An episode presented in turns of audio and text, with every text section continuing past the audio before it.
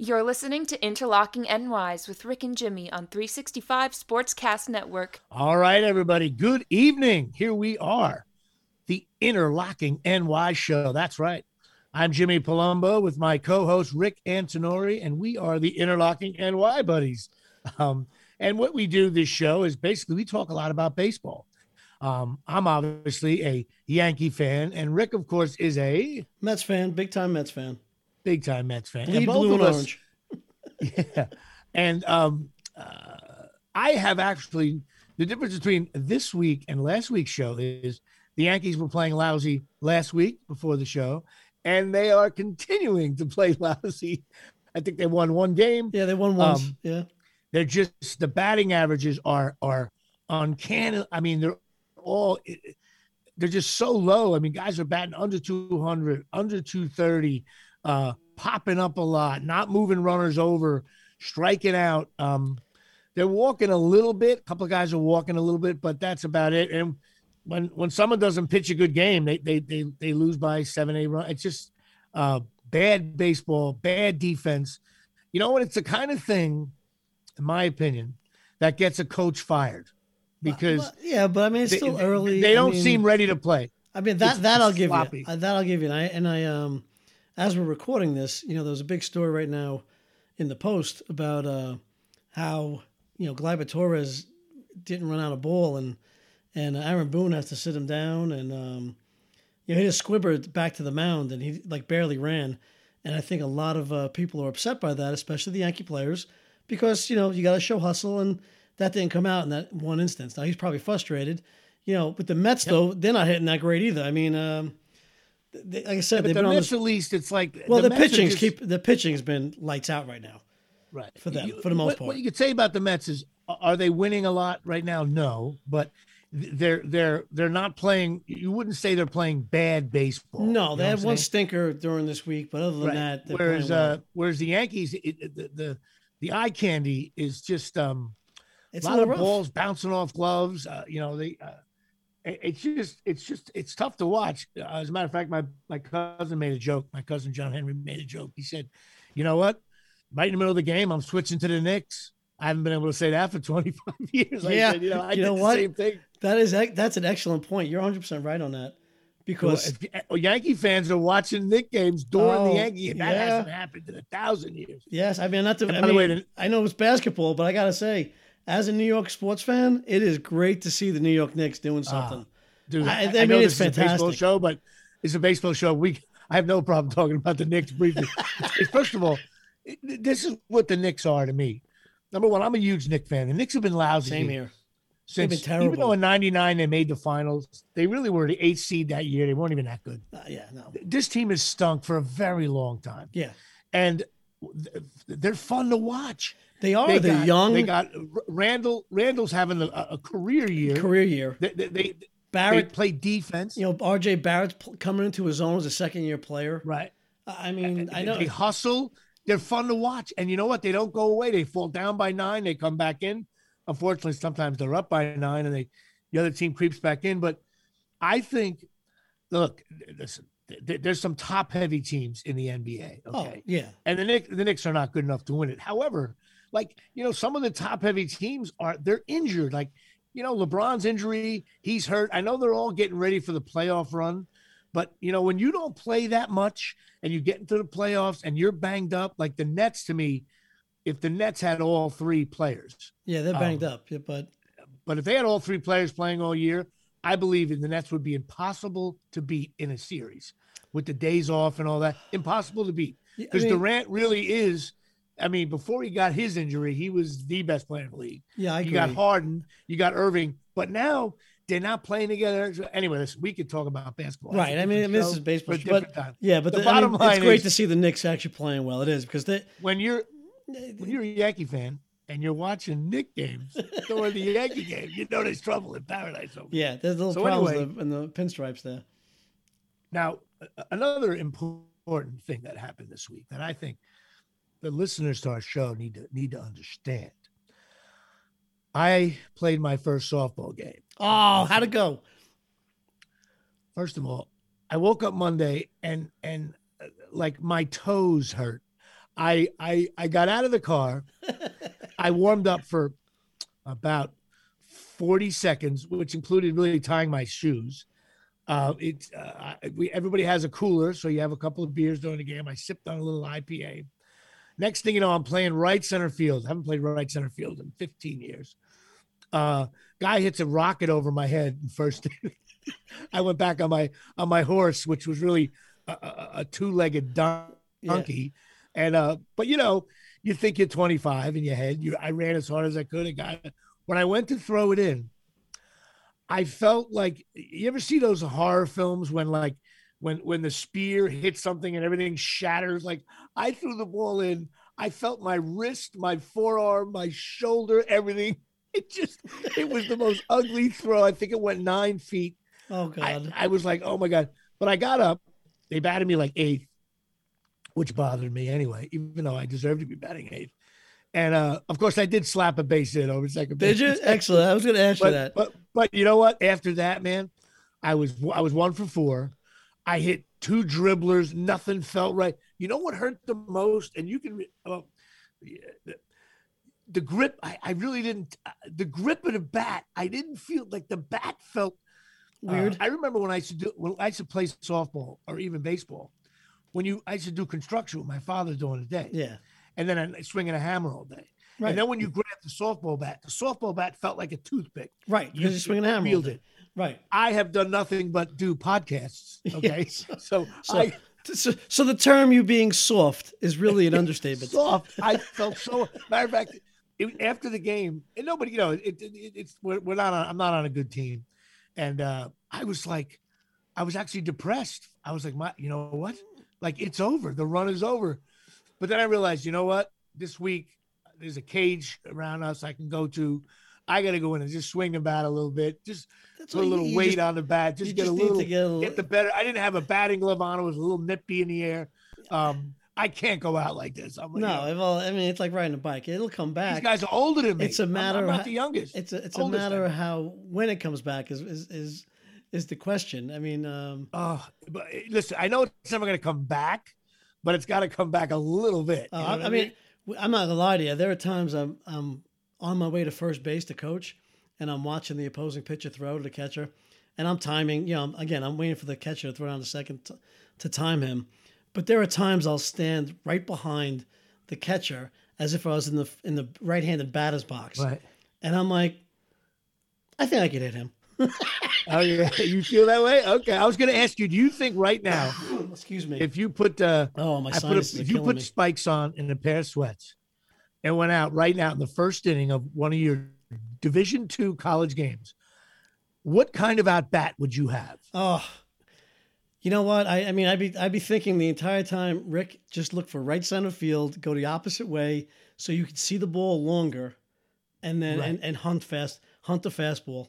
Don't even. So do you think like being older, a little bit more knowledgeable about the game, assist, or is it just you're old now and I'm, reflexes? I, I can tell you right now, I'm looking for.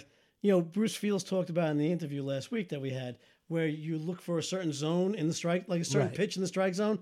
I'm telling you right now, I'm looking middle out around knee to belt level, and I'm looking to go to right center field. I'm just looking, I'm going to just slap it like you said into right center field on the outer half.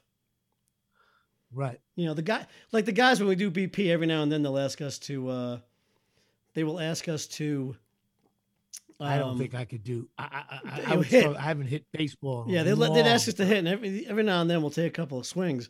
But they're like, "Oh, let's see if you go yard." I'm like, "Look, I ain't going yard anymore. You know, it ain't happening." What about what, what about if a guy threw a really decent Lord Charles curveball? Would have to freeze it.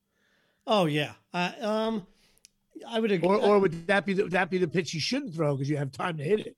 That's right. He shouldn't be throwing that because I have time. I'll have time to hit it. I can tell you this: he'll fr- he'll probably fool me the first time, but once I look really foolish with my end hanging out with a, with a really right. terrible swing, he'll think he can throw it again, and that's what I'm waiting for. The only problem you would have though, if you did get a base hit to right field, I got to run. I believe the right fielder would casually pick up the ball and throw a strike he, to first he, base. He might. I, you know, I, I, can still run a little bit, but it's short burst. Short burst. I don't know about the 90 feet. We'll see what, we will see what no, happens. I, I, remember, listen, my dad played semi pro ball for years. Uh, up until he literally got married, had the three kids. And then my mother just, he was playing double headers every Sunday, working construction six days a week. Yeah. And then on Sunday, playing double headers in Corona, Queens. And my mother, with the three kids and everything, we were living in Jersey. My mother just said, forget this. You can't do that. And he, he packed it and he started playing softball in 67. Wow. And um, he played for years. And th- they got good at the, when he was like 55, 60, his team got good only because he added like four young guys. So they had like four veterans who were good ball players, can't run no more, but nobody threw the ball around. None of those Right, mistakes. like game. the right. only mistakes they made were uh, you're too old to get to the ball. And so what happened was he, they they got too old. They packed it in, and uh, but he would come to the games, and sometimes we were short, and my dad would play. And in the very beginning, my dad could play first base and hold his own, but what started to happen, and I'll never forget it. One time he he was like, Jimmy, you got enough guys. I don't really play. I don't want to play. You guys are younger, but you know now he was like 68. You know what I mean? yeah. And so- uh, I was like, Dad, nobody cares. They love when you come down. They get a kick out of Mr. Palumbo playing. He's like, Nah, you don't understand. And his last game he ever played, I'll never forget it. He's playing first base. We're playing a heated team, little testosterone. But uh, I, uh, he got up in the first inning, yeah. and there was one out, and he hit a ground ball, and he got doubled up by ten feet Okay. he can't run no more. So he got that. He's like, ah, Jimmy, I can't run no more. I hit the ball on the ground. I'm doomed. I said, Dad, don't worry about it. Without you, we're not playing. We only have 10 guys. So the next inning, pop fly foul territory to first base. And my dad was a good first baseman. Okay. Dude, the ball hit off his glove, his It could- nose, yeah, his could- face. it- right. It, So- it's And it, you know, you get some guys on our team. Hey, come on, you gotta have that. You know that different thing. So we get that. We get to the bench, and he looks to me. He says, "Jimmy, I am not playing anymore. You will forfeit. I will not go in the a- game." He goes. He looks at me. goes, level. Jimmy. He goes, "I can't do it anymore." right. and I, I don't like to. do I, I, was a good ball player. His body, you know. And my father was not an emotional guy, so the fact that he said that to me is like, "Dad, no problem." So for years, people always wanted them. to, Dad, why don't you get one at bat? And when he got really old, like seventy four, we were down like twenty to two against a really good team. yeah. I said, "Dad, you want to go up there swing the bat?" He goes, "Nope." Yeah. No. so that- he said to me, "Jimmy, you're going to learn. You're going to learn." So I tell you, Sunday, I had an overwhelming. I missed I- my dad because I was like, he would have looked at me, and says, "Huh? You shot. That's the problem. Right, You I mean, shot." I grew up with a with a young dad, and uh, we we would play sports in the in the backyard, throwing the football around, baseball around. I remember like 20 years ago, a little more than that. I was running a softball team or whatever it was. I was playing, playing shortstop, playing out. Where I was playing everywhere, and I said, "Come on down, and play." Well, he he struggled the same way you did, your, fa- your father did, and I at, at the Right. time I'm like, "Oh, you know, I'm like, you know, what the heck? What's wrong with you?" You know, but in the fall with this the college team I am now, there are times I'm like, okay, go do this, and my, I, I tell my body go do it, and my body Right. goes, no, that ain't happening, not not not happening, and and I'll say, Right. my pride is like, you could do it, and my body's like, oh really? Here, here's a hamstring pull for you, you know, something Right. like that. I know. I, know. I, I knock on wood. I've been blessed without an injury, um, but I know this Sunday before the game, I'm gonna. Uh, I gotta loosen up a little bit. I gotta be ready to go. But um, But you know, back I laugh because uh, yeah. the Yankee, Yankee and Met uh, Jay Bruce. Oh um, yeah, I see. He retired during the, retired. against the Reds. He came up and I, it's funny. I, I was watching that, and I'm saying to myself, like that must be really hard. Uh, probably hard in two levels. Uh, uh, fortunately, these guys make. Listen, unless you're not wise with your money, the amount of money these guys are making, he could, he could live in some suburb somewhere with the money he's earned in baseball and do scouting work and and probably be fine. You know. right. Uh, but back in the day, I wonder what it must have been like for, you know, even guys like Mays in 73 and 7, you know, That's uh, even Aaron after he broke the record. You know, these guys were getting top heavy money now. You know, they were making they were making 15 grand a year in the They were- 40s they- and 50s. they were being paid And for the they were player they were, not the player they were at that Right. time. right. And now you remember probably Aaron Aaron probably made a decent buck. I think he retired in 77 maybe. Yeah. Um, but he was a shell. Matter of fact, that's why if you look at Mays and Aaron, I've always thought, um, look, take away their last three years. right. Um, and and and Babe Ruth, of course, same way. Yes. Uh, They- the only thing different been- is Babe Ruth kind of knew when he signed with the Boston Braves. Everybody's seen the movies and stuff. They Well, pretty much to told him like, Yeah. yeah, they they they they said you were we're, we're going to let you manage. They never, but they never were going to do that. And the other thing is, they uh, Babe Ruth knew he was just a draw for ticket sales. Right. That's it. So so But- the Boston Braves were like not the Red Sox. You know, what I mean? but to, to document history, Babe Ruth knew it on his last day. He did hit three home runs. Three home runs, right? But you wonder who they were playing and what the I, pitcher don't, was. I think it was Pittsburgh. I think if I remember. but they say he was so grossly overweight yeah. and so out of shape. Um, but yeah, he, he retired in 35, I believe. And people Mm, don't yeah. realize they think of the 27 Yankees, but Ruth had been playing since I think 1917. Uh, he, Right. He's the number. Listen, I, we, we can we, we got to move on to another segment. But the thing when Michael Jordan won the best player of all time on ESPN, athlete player, and Ruth came in number two, I, I thought that was a travesty because what Ruth was able to do, you got to compare. Obviously, there's no relief pitching now. There's night games now. and Yeah, it is whole, it's a different. you have to compare. This guy was, you know, I think in 1923 or no, 1921, he hit 59 home runs. That Right. was unheard of. And you know what? Listen, Well, he was hitting more home guy- runs. He was hitting more home runs as a single player were. than whole teams were. Right. right? And also, he was the best pitcher in the league. Right. He And I think he has a, he has World Series uh, he Records. did up to Mhm. records that some of them are, are still around. Yeah, for pitching. Um, so he also, you got to remember, it was a time when now the media was kind to guys like yes, that. the 'cause they were media. newspaper right. men. They put him on a However, pedestal and they still followed him around. Every city he went to was a mob scene. He he didn't have a minute of privacy. no, I mean, But they didn't. It wasn't like today. But he he in many ways it was even more because he was the only show in town. Right, but and they protected him for you know, and that, and that reason. But it's the same thing if you think about it. He's been you know he's been gone for so many years, just like Marilyn Monroe and well, Muhammad Ali. Not as not as he has he only passed away not too long ago, but um, their images of who they are Right. have have they're spanned have spanned life. My daughter knows who Marilyn Monroe is. You know, Right. my son knows Babe who Babe Ruth Ruth, is- is. Yeah, I Hey, look, they- Babe Ruth. You know, there's also an agency that represents all the dead Right, and- baseball players. right. And I, they say, I think Babe Ruth brings to the family, and the lawyers get like 80 percent, and the family still makes like three million dollars a year. Right, just on um, just on that. All- all they do is get an email that says, "I've heard this is true." They get an email saying, "You want us to put his face on this? Yes or no?" And If they say yes, boom, it goes into production, right. and they get a check. get. If they say no, they stop it. But I heard the Ruth family now is so separated from him that they say yes to everything. So right. So. anyway, that's our little. I suck in softball now, and uh, the Yankees stink. So maybe that's what it is. As the Yankees stink, I stink in softball. Maybe that's That's probably what it is, actually. Because my When team. we come back, we are going to do our favorite segment of the week. do you remember the and name it's of called. it? I just gave Yes. you a tip. It's called. Do you remember what that guy's name was? No, what's the name of it? No, do, you, it's called. do you remember No, I that know. guy? It's called. No, it's called. No, it's called. What the hell's the matter with him? What's the name of it? Do you remember that guy? Do you remember that guy?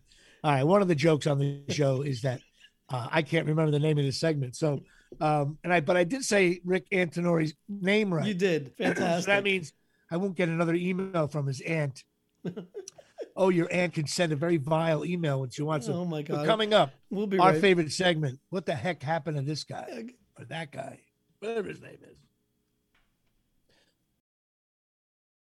Do you remember Okay, that guy here is with sponsored by segment here on the Interlocking centerofthecup.com. Show, the Rick and Jimmy show. Um, all right, Rick, I picked a guy that I just thought of. I, I- do, I do, I pick these guys in two ways. Sometimes I'll research a roster from a certain year. I'll look for a guy. Oh yeah, yeah, I remember that guy. Or other times I'll just think of this guy and say, you know what, I'm going to look him up. So I looked him up. All right, so this guy he played uh, in Major League Baseball nine years in the bigs. All right. He played from 91 to 97 for the New York Yankees. Okay. Um, uh, and he, he retired Excuse in 1999. all Okay. right? He's a Philly guy, and his name is Pat Kelly. Pat Kelly. Okay. He's a decent infielder. Decent. Yeah, right. Pretty good fielder. Uh, lifetime fielding percentage, I think 978, which isn't bad. No. Um, he uh, lifetime batting average 249. He was also part of the what I think is unique in that he was, and this is why Yankee fans will know him. He was part of that. You know, the Yankees started to show a little glimmer in '94. Then in '95 they made the playoffs, and of course Right. '96 they won. The, you know, blah blah blah blah, and it became the you know the Derek Jeter years. He was also like a mentor to Derek Jeter because he was a veteran I did when not Jeter know first that. came up. You're, yeah, it's, you're Uh, right. And Jeter played. Jeter played a little bit in '95. Uh, excuse me, in '95, Yeah, at the and end. then he became the starter after uh, uh, uh, Tony Fernandez got hurt in '96 right. in the very beginning. But this uh, Pat Kelly, nine years in the bigs, lifetime batting average 249. His best year would be 93. He batted 273, seven home runs, 51 RBIs. He was on the team, like I said, 95, 96, 97. Um, he uh, he did play in the Seattle playoffs. Uh, he played all five games, got six at bats, went over three. J- Jimmy, he played in Um, multiple positions, right? Or it was just a second base. pretty much played second and third. Second. I remember him second base. Second and third. All right. He was drafted in 88 in the ninth round. Uh, and he ended up with Toronto in 97 and ended up with St. Louis. He got, um, he did a little Toronto, St. Louis, Toronto, St. Louis thing back and forth. He was signed by the Angels in 2000 at the end of his career, but I, it doesn't, it just says signed. I guess he just didn't make the squad or whatever. Um, he always thought Derek Jeter in the beginning, the Yankees spent like 700 grand on him in the draft Okay. and uh, which was I guess at the time a decent amount of money. And he thought he was like too skinny, didn't have enough strength, power, blah blah blah. Um, and uh, but the thing I remember most about Pat Kelly, and the Yankee fans might remember this, the Yankees didn't clinch a wild card in '95 till the last four games of the season, Right. which is which makes it so frustrating because the Yankees had the series against Seattle one, going up 2-0 and they lost in five. But with four games to go, the Yankees were down, I think, three to two late Ooh. against Toronto, late in the game. Okay. And um, he hit a huge two run home run. And I remember uh, every now and then during a rain delay, th- th- they're- they're- they'll play the game. I, I've, I've heard it on audio and the way uh, uh, Suzyn Waldman and John Sterling do the game, it's just, it came out of nowhere. And he hit a two run home run, won the game, and they clinched like two days later. Had they lost that game, it really would have been Been tight. Right. They didn't clinch it till a game left. And I remember like a, you know, a huge home run by Pat Kelly. The other thing interesting about Pat Kelly is that he ended up on St. Louis in 98, Okay. came very close with McGwire. He got to be on the bench. He, you know, he played a cup of coffee that, that year, really filled in defensive purposes, that kind of thing. But he got to watch the whole McGwire thing That's and that's he, pretty he- he's quoted as saying that McGwire um, really wanted to win that competition.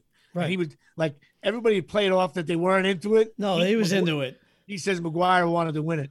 Uh, uh, obviously, in some of the articles I read, they don't say anything about steroids. So what are you going to do? Uh, the one thing that was interesting though, in that era of steroids, you know, Jeter came in. He was a skinny kid. So I wonder about that. The other thing about Pat Kelly, he, he's a scout now for the LA Dodgers.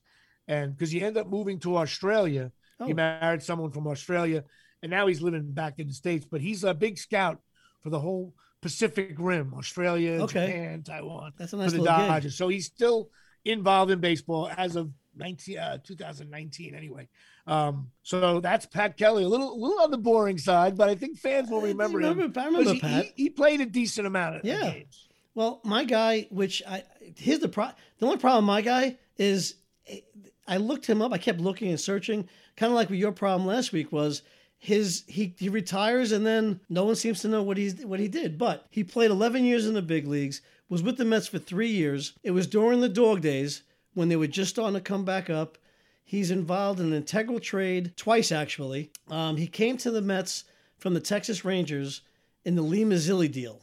Remember back then, Lee Mazzilli was was huge back then for the Mets Yeah, yeah. in the yeah. in the What late seventies, early. What year This was is nineteen eighty one. They trade Lee Mazzilli for two pitchers. Ron Darling, this is who is not this is not the person. This person is Walt Terrell, who what I didn't know was he played for the Yankees in nineteen eighty nine. I didn't know that. I remember Walt Terrell. Yeah, I don't remember that. I didn't know that. So Walt Terrell comes to the Mets, pitches 82, 83, and 84, and then gets traded to the Detroit Tigers after the 84 season for Howard Johnson. So That's your guy, Howard Johnson. no, no, my guy's Walt oh. Terrell. My guy Oh, is Walt. Terrell. My You guy didn't- is you- you Walt Terrell. clear- Wait, I'm sorry. I'm sorry. Wait. That's okay. I know. I, kind of I kind of tricked you on that one. You did trigger. So Walt Terrell. Oh, Walt Terrell. God. Okay. So what years did Walt Terrell pitch for the Mets? 82 through 84. He had a lifetime record of 111 and 124 with a 4.22 ERA. Oh man. Okay. His biggest year was 1987 with the Detroit Tigers, where he went 17 and 10 with a 4.05 ERA and pitched 244 innings. Unfortunately, they made the, the Tigers made the playoffs that year, and he got banged around in his only playoff appearance for seven hits and six runs against the Minnesota Twins. Now he's in the Cape Cod League Hall of Fame for his performance in So is- 1979. I think so is Steve Balboni, which we Well, I did think once so. we did once too, right? So Now wait a minute. How many years in the bigs did Walt Terrell? 11 years. He finished with Pittsburgh. years.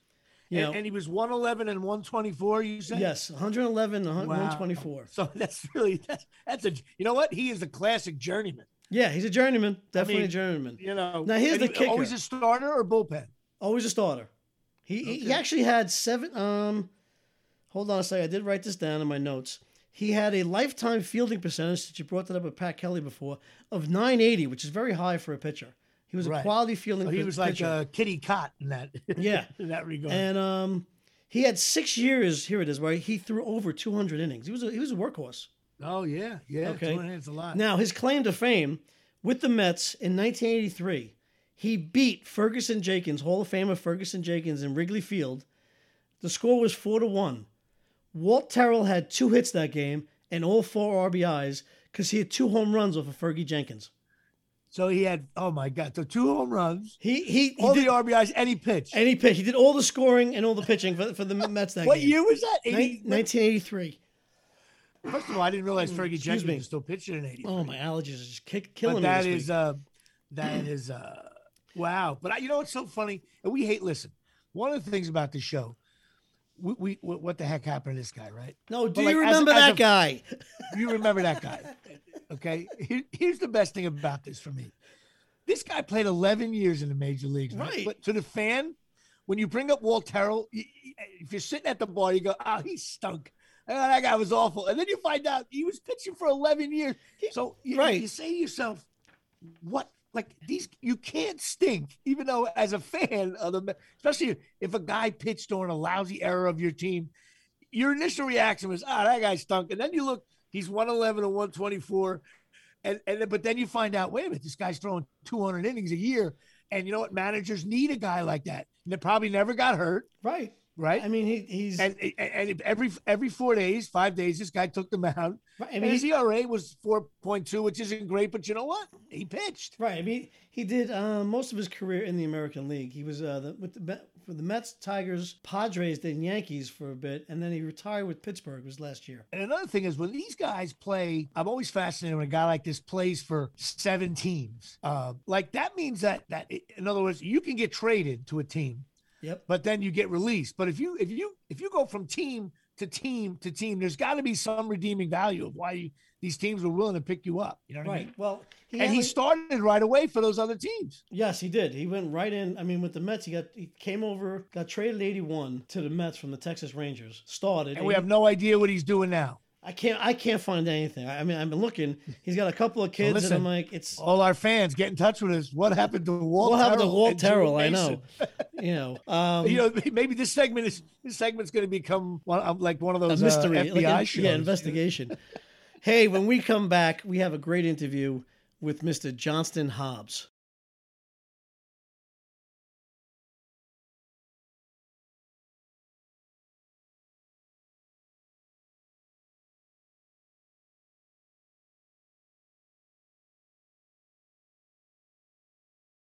You're listening to Interlocking NYs with Rick and Jimmy on 365 Sportscast Network every Sunday at 8 p.m. Welcome back to the Interlocking NYs with Rick and Jimmy.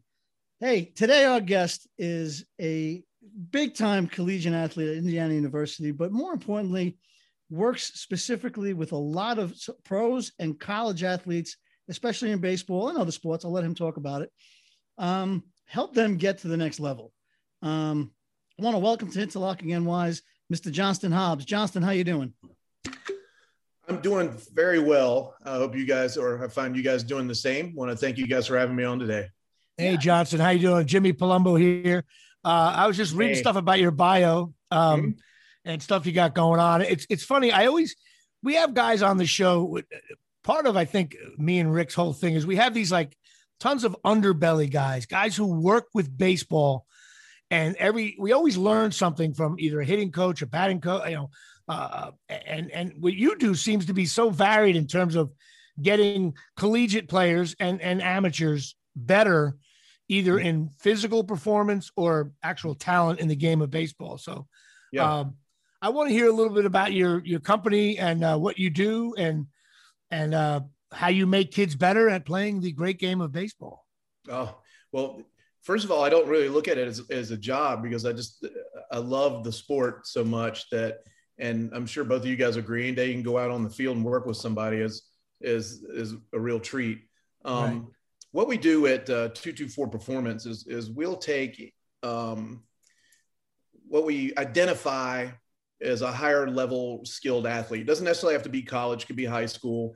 We actually do a lot of work with younger kids on, on fundamental stuff, but the, the bread and butter of our business is helping you realize we're going to be blatantly honest with you. You know, you come into us and say, Jimmy, we're going to test you. We're going to test you psychologically. We're going to test you physically. We're going to evaluate how you handle certain situations, and we're going to come back and tell you this is what you need to work on today. This is what you need to work on next week. This is your 30 day plan, your 90 day plan. This is what we think you can do based on our experiences. Or it may be have a good season. It's probably the last one you're ever going to play. So, so uh, do you tend to have the kids um, uh, that are um, uh, close to maybe making some noise in the game and they just need that extra like okay you're a decent high school hitter you know you're batting 380 in high school god bless and you have you're 6'2 230 or you, you got the size but now now now now we we're going to try to get you to that next level is that more of a kind of what it is yeah exactly And in our sister company which is peak performance kind of specializes on the performance psychology part of it I have okay. a background in formal education in uh, performance psychology and sports psychology okay. and a little bit of biomechanics. And what I try to do is incorporate all that and work on the things um, that it would take to get past this, the, hey, this kid's really good. Like you can't teach size. Like you said, if you got a 6'4", 230 kid, can't teach that. But what that doesn't necessarily translate into a successful high-end college career or professional career.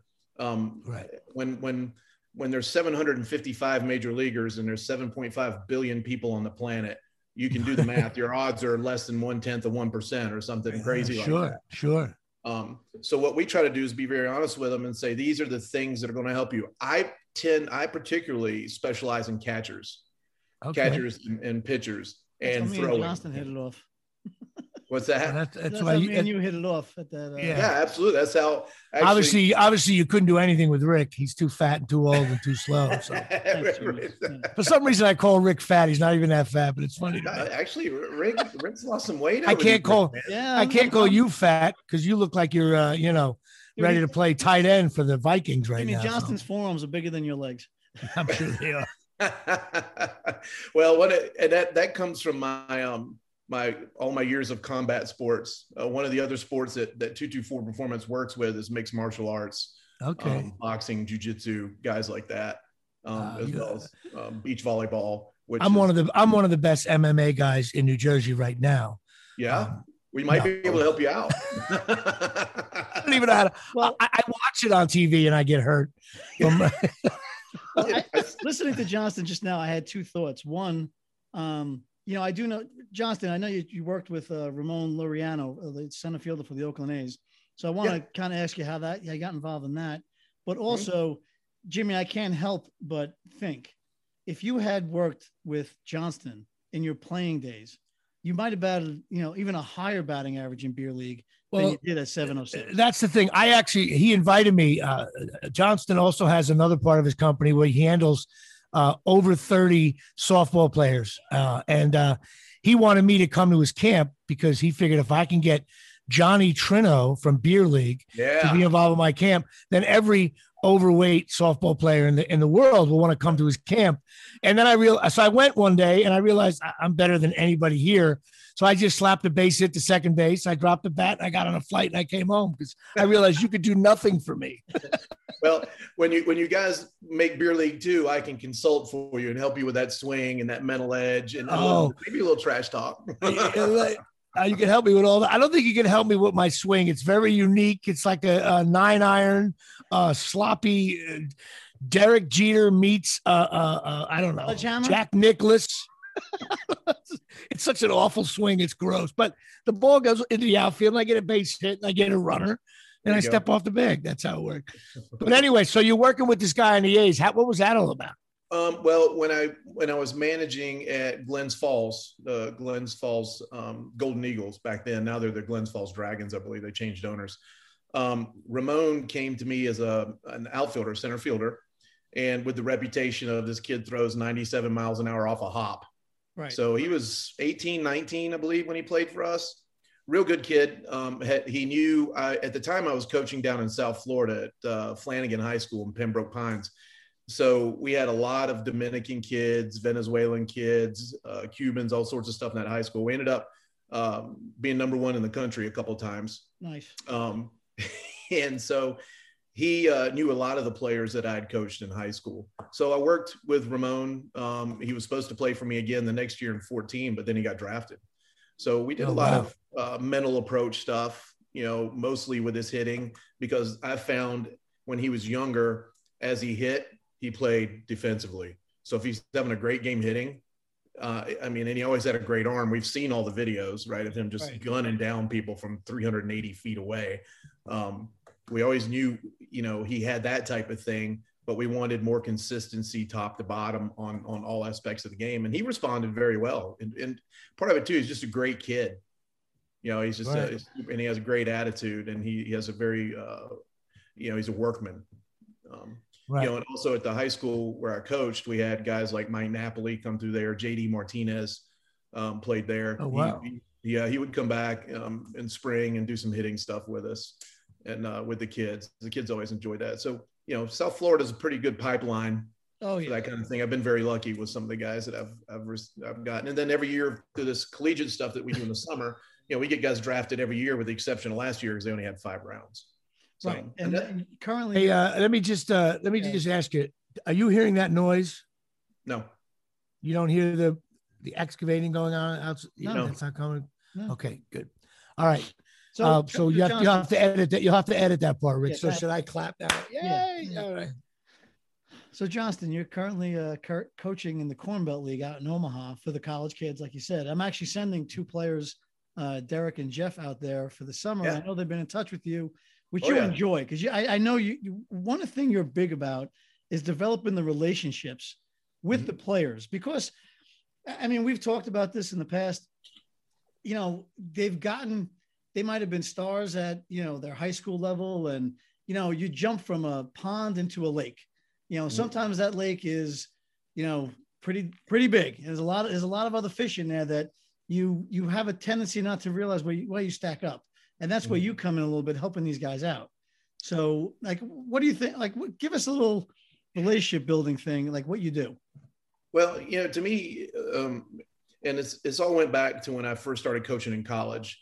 Um, i've been in, in, college athletics was my career for a while um, in the big ten and the acc and the sec and my specialty was recruiting because i love the relationship part of, of building the relationship with the student athlete selling the school you know, but not not like used car salesman, but convincing them you're going to be okay with us. You know, we're going to take care of you.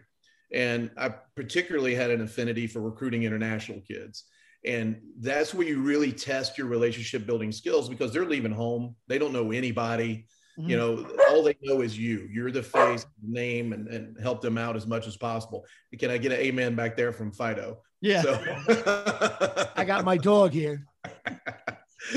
so oh. the relationship thing's big and, and that's one thing about the summer leagues that I, I enjoy is you ordinarily don't get guys to return to your teams you know they yeah. usually go on and play in different leagues every summer right, right i've always had guys return anywhere from six to 11 guys on a right. yearly basis and, And that's that's now this year.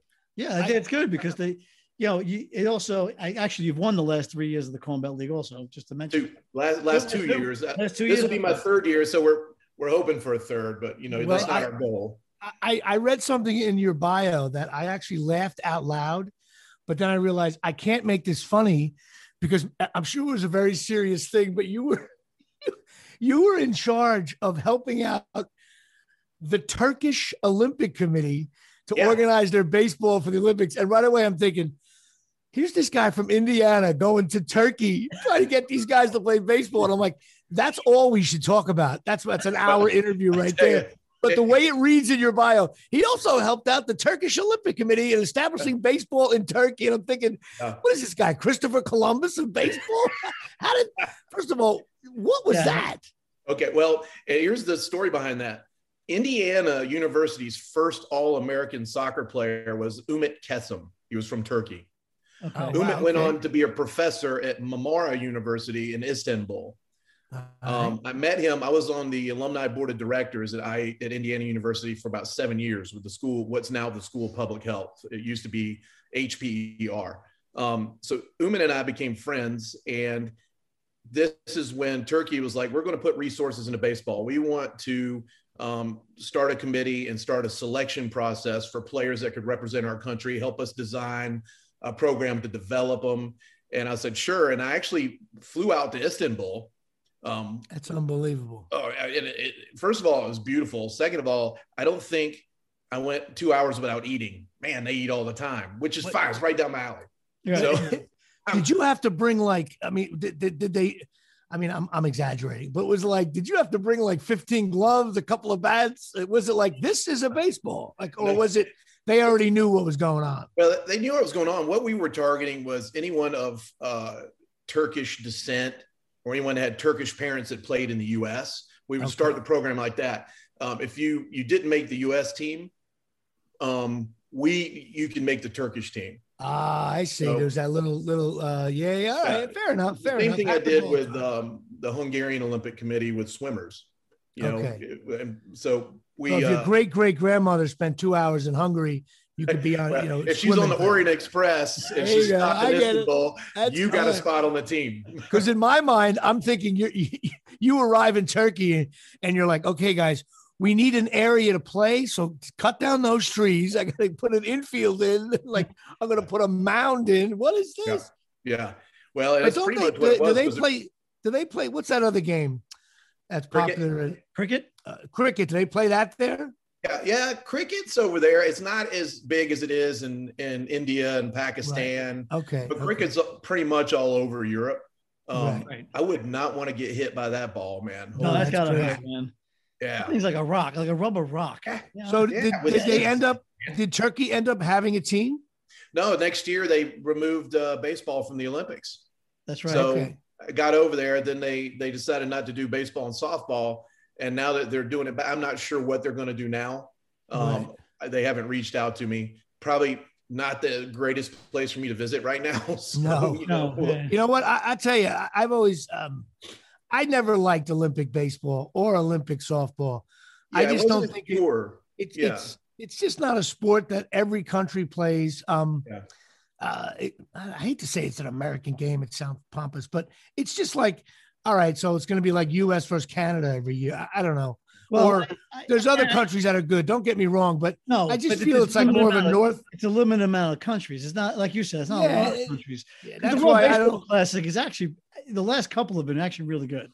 The World Baseball. I know, but Classic, you, got yeah. those- It's those- like five five countries right. vying for it. I don't but know. re- really, to get back towards our theme of interlocking NYs, and this is where I'm going to get tag teamed here, is you know Johnston happens to be a big Yankee fan like Jimmy, so I- I'm going to give you your due, and you could talk about you know Gary Sanchez. Yes, let's I know, talk about Gary I can't Sanchez. because I know you you would like to, you know, pump him up at the same time, you know, bring him crashing down. So I'll let you guys at it. But Well, that- I- first of all, Yeah. before you go, I'm going to interrupt you. One quick thing. My uncle, my dad and my uncle were twins. They played semi-pro ball. Mhm. Uh, they're identical twins. My father was, my uncle was probably five foot seven, but he was a catcher. Mm-hmm. And uh, all reports I hear that my uncle would have, if he was six inches taller, would have probably could have made the pros. Um, he always said, "I hate a lazy catcher," and he he hate when there's no runners on and the ball's in the dirt. These catchers let the ball go by sometimes, mm-hmm. and Gary Sanchez just drove him nuts. Even Posada drove him nuts. Um, mm-hmm. But when you watch Sanchez play behind the plate, um, I don't think it's a la- to me. I just think he's not that good of a defensive catcher, and there's nothing you could do. I, I don't know. He seems to work hard at it, but you know. Well, and and like I'm getting tingling right now because we're getting into my wheelhouse, and I'm and I'm, I'm, like all my spider senses are going about this one. You know, I, I, you know, for a guy and and I've had kids in the Yankees minor system that played with him, and and Rick, um, I know you're a Mets fan. One of my guys got Mets uh, minor yeah. league player of the year last year, Mark Vientos. Yep. So we'll give you a shout out there. I just drafted um, him in a, in a, in a uh, you know. Yeah, yeah I told you he was going to be good. But anyway, back to um to Sanchez. Yeah, he he just doesn't. Um, you know, Doc Counsilman at Indiana University wrote a famous paper on the X factor. Right, it's not anything that's that's identifiable in writing. It's just that it thing. Yeah. And for defense, he doesn't have it. And I have so many videos on my phone that I show my catchers about what not to do. Mm-hmm. And unfortunately, and not by design, 75% of them are Gary Sanchez. Right. Um, even his even his framing. And I think, you know, and I can only speculate if he was on my team, why would I hang on to him? Because every four or five at bats, he's going to run into one and hit it 500 feet or right, right. to the fence. So that's exciting. And if you got a catcher that can hit, you find a way to get him in the lineup, right? Right. right. But he can also be a liability back there because to me, blocking and framing until we have some robot rope uh, umpire system or are skill sets that set you apart in that league. Well, every year it seems like the Yankees want uh, uh their best pitcher tends to not. No. Uh, that's the that's the game where they put the uh, you know, they take Sanchez out and make him a DH yeah. or whatever. So that makes a lot of sense to me because catching in baseball, you're really like the quarterback. I mean, it's the whole, sure. you're, you're, the center of the universe. You, you have to be a leader, whether you want to be or not. Right. Right. Right. Because you're involved with every single play right. in that game. You may catch three or four guys that game. Shortstop may get three balls. Right field may not get any, but right. you're interacting with that ball 120 times minimum game. My favorite part of catch, watching baseball on TV, especially like on highlights, is when you know uh, somebody gets beamed or there's there's a fight. Mm-hmm. You always watch the catcher because mm-hmm. the catcher, oh, either he's either a got to defend his pitcher no matter what, yeah, or he's got to go at the umpire. Uh, like it, it, you always watch the catcher, and the right. catcher's body language is really dictates when everybody runs on the field. Because yes. sometimes you see the catcher is actually almost saying, I'm sorry, my pitcher was wrong there. Hang yeah. on. And other times the catcher's like, we should have hit him. I wanted you to hit this guy two years ago. I'm glad he hit him now, you know. Well, well that's why I think Jimmy Johnson and I have a conversation because we've done uh, um, co- like conferences together and camps. And uh, I know we tell the catchers all the time that, you know, you're the one guy that everyone else is looking at. So you're right. you're the general slash leader, whether you like it or not. So you need to act. You need to act like it. You know. Um, now I got a question because uh, we had a guest, previous guest. We've been talking about um, Johnston. Like what? Like you know, you know the phase right now or the fad right now in catching is this this framing from down below when they sweep the glove up and sweep the glove up. Yeah, I know. I and it, to me, it's a it's another tool in the bag. It's not the end all, the be all. Mm-hmm for framing and catching. So mm-hmm. get, take it over from that point, please. All right. Well, and and I got a catcher in mind that I'm going to uh, talk to you about here in a second. All right. Well, before you go, especially because pitch pitchers are being taught to throw high in the zone. It makes no sense. Right. Yeah. Well, you know, if your catcher is flexible, then you want them to catch from low to high, especially if you're trying to live low because if you're up here high and you go down to get it and back up, that's too much movement. The umpire can see it, right? if I'm catching, I teach my guys this. First of all, I'm not a fan of this one knee down thing. Yeah, right? no. because they say one knee down, excuse me, wins the low the low strike. Well, a super a flexible catcher Is low. wins it regardless of what he's in. Then I hear, well, one knee, I can frame up that 90 mile an hour slider better. I got more support. Well, listen, this is how nerdy I am. I calculated the amount of force that a 90 mile an hour slider he told me this produces, produces when it hits your glove. Force is measured in newtons, right? Oh wow. So at 90 miles an hour, a five and a half or 5.05 ounce ball produces about the same amount of force in your hand, anywhere from the same weight of three to 11 Snickers bars. That's it. you know, my kids understand that, right? right. Right. You know, but, oh no, man, I, no, it's not. No, it's not 90 zillion pounds of force. It's like catching a half a dozen to a dozen Snickers bars. You can't handle that. Right. You know. maybe maybe only eleven because Rick would eat the one Snickers bar. well, maybe that guy only throws 88. That's what it is. So, you know, so it's not that much force coming in, is it? No, it's, it's No, it- it's- low amount of force, and and you actually are taken away from your base of support, which I could get in here and draw diagrams and do everything, and I get all crazy about that stuff. And this is what we teach our catchers. What I want them to do is look. Some pitchers want the glove where you want the ball to end up. right. Some pitchers want you to put the glove where you want it to start breaking. It's all individualized. And when you were talking about when when pitcher when when you get hit by pitch, you can always watch the catcher. You can also tell what the catcher thinks about the pitcher by how they react, i.e., Buster Posey. Right. You know, Yeah. I'm just going to sit back and let you get whopped. You know what I mean? so, Right, yeah. He, yeah, you know, th- but this low accentuating or emphasizing getting down on one knee to win the low strike. Well, the last I checked, it's north, south, east, and west. Why are we only worry about south? right. Even if he throws a strike and you're down on one knee and catch it here, it looks high, right? Right. They're going to call it a ball. And I've talked to professional and college umpires ad nauseum because next year at this conference that I'm going to be at, at the usual one that I see you, um, the national conference, my thing is going to be, you know, pros and cons. You're going to have to make up your mind on it, but here's, you're limiting yourself. Right. You know, Right. now you're showing the ball east and west, where if I'm framing and swaying, I can hide the umpire from the ball. Frame so if I do this, that my hand's in the same spot, but now it looks outside, right? If I turn in and the hand's there, it looks like a strike. So that's what I really work on. The the low thing is like the new fad, like you said, and you know you're you're pigeonholing yourself if that's the only way you can catch a low strike. there's something uh, in, in the purest of baseball with the umpire. I always feel in, in a playoff game when you really watch every pitch and the difference between a one and zero count and a two and zero count and one and one, one and two are huge. And umpire calls totally dictate each individual playoff game. You get a guy calling a wide strike zone, and then they don't in the seventh inning he tightens it up, or vice versa. And I wish there was a way, and they, they couldn't do it because it's part of the purity of the game. If they could wire a catcher and the little conversations between him and the ump, because they couldn't, and was, I would be like, okay, we're going to wire you now. And then when you're 10 years out of the league, we're going to air it on ESPN when no one knows who you are anymore. Because I find that you ever, the catcher gives that glance back.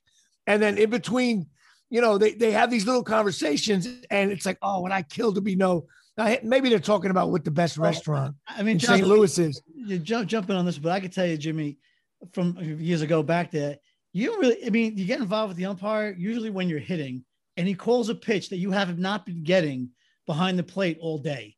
Right. That's when usually the the the conversation start, right, Johnston? Is Yeah, like you're hitting, you're hitting, you're batting. like, right, right, I, right. think- you, I say that's when you turn like you're gonna start giving that to me the next inning, you know, and that's when the that's when the trouble starts.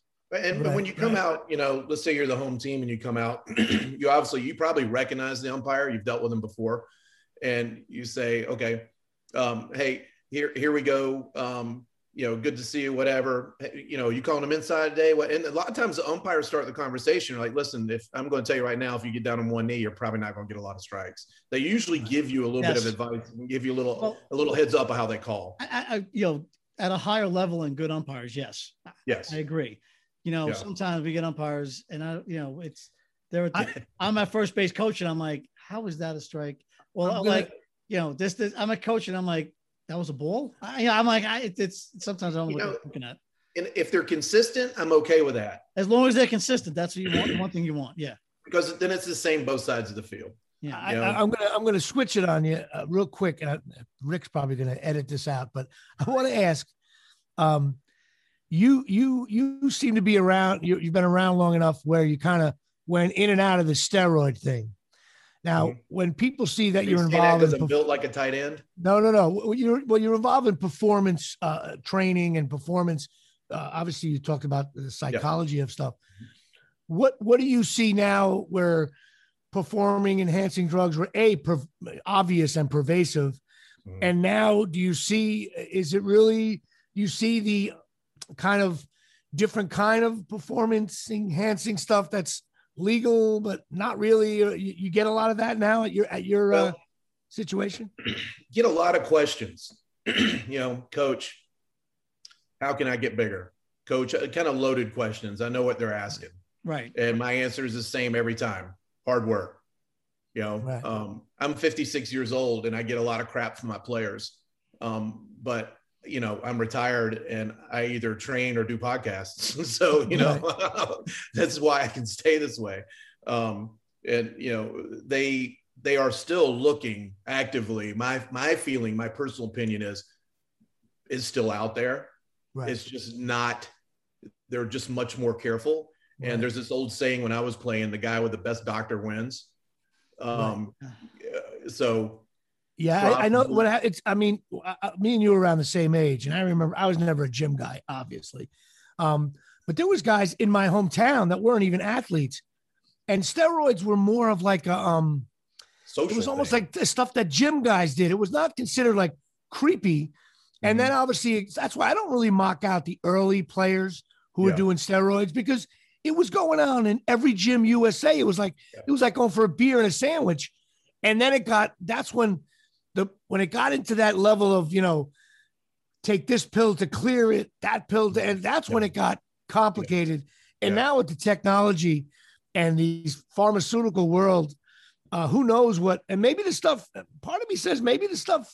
Some of it should be legal. I don't know. Well, I, I can really quick say that, you know, the, the, the purpose, there are two different reasons for taking it, the gym guys versus baseball guys. The baseball guys did it to recover, right? Because they have 161 games. They got 20 games in the spring. They got maybe another 12 games to 20 games in the fall if they're good. That's a hell of a lot of, ba- of, of pressure on your body. It- you know, it's been shown, and as a you know a guy with a you know a graduate degree in in kinesiology, they don't help you perform except for recovery. So yeah, they do kind of help you perform. When you say performance enhancement, it doesn't help my hand-eye coordination. It doesn't help my. I foot thought there was something with steroids with your eyes. That's not really true. You haven't heard anything No. about that? no, you you you take them and you get so big you can't see your you know everything. But Yeah, no, it, it, it, it was with the recovery because if your muscles are able to recover, you're able to maintain the speed Right. at which right. you perform at such a high level at. I mean, Right. basically, a steroid is is a is a peptide, right? It's got a ton of proteins and peptides crammed together that your body naturally makes, but you're getting a concentration of it, so it Right. helps you recover that way. Versus, Right. you know, my body's just um, you know can only recover at a certain rate with the amount of protein I intake, I ingest through food, the amount of carbs, whatever my diet is. Peptides are all those things mashed together, so it's like a week's worth of protein in one shot. That, so that, that leads me to another thing. We don't we don't have that much time here, but like how many how many professional? It seems like these professional athletes, not only baseball, are like on these super diets and all that. Is, is are there still a lot of guys who just like kind of they're just great. They're just good hitters. They they they they don't need you. They don't need they don't need steroids. They just the ball comes in, they slap it, and they and they're just. Is there still a lot of that where a guy is can just naturally he's just gifted? good at it, naturally gifted, or is it really now you have to be so super trained and is there any naturalism going on left in the game? yeah, yeah, there is, and that's that's where we come in. We identify that natural ability, Okay. and and we what we do is we we expose your DNA. You know, and we're going to be honest with you. We can help you here because you have some of the natural aspects or, or qualities that you're speaking of. Okay. Um, some kids just want to play and and you know because their parents tell them they're the best in the world, and we got to be the bad news bearer and saying, "Sorry, we're not going to take your money. We can't help you." Right. right. Well, you might take their money for a little bit, though, right? Just a little bit. Wait, let me let me think about it for two months. yeah, that's funny. Now, uh, Johnston, where can people find you? Um, you can look us up at 224performance.com. Okay. Um, all our all our contact info is on there. Um, we uh, peak performance will have a site here soon. We've got some training aids that we've developed and patent to help throwers, hitters, and catchers that we'll be releasing pretty soon online. Um, but we, you know we're out there. You can just type us in or type me in. You'll see where we are, what we're doing, and and we'll be in Omaha this summer trying to pull home another championship for the Filth Ballers. There you go. There you go. Well, Johnston, I want to thank you very much for coming on the show. This was fascinating, especially because again, it's the it's the guts and you know the amateur ball players we're going to hope to see coming in the future. So I want to thank you very much for that, and we'll have you on again. Thank you guys. I, I love anybody nice who any, Rutgers, Indiana. We're going to get together for that. Oh, I got to come out there for a game, maybe a hoops game too. If you come out this way, I got you. I got you. you got it. All right. Big shout out to Johnston Hobbs coming on our show. Well, Rick, that wraps up another Interlocking NY show. As always, interesting with you, Jimmy. I enjoy it every week. Me too. I enjoyed our "What the heck happened to that guy" segment, oh, and uh, do I you remember to... that guy? and we'll, I'm sure uh, we got some interesting guests for next week, and uh, we will see you next week. Goodbye. Thank you for listening to Interlocking NYs with Rick and Jimmy every Sunday at 8 p.m. on 365sportscast.com, Spotify, iTunes, and Google Podcast.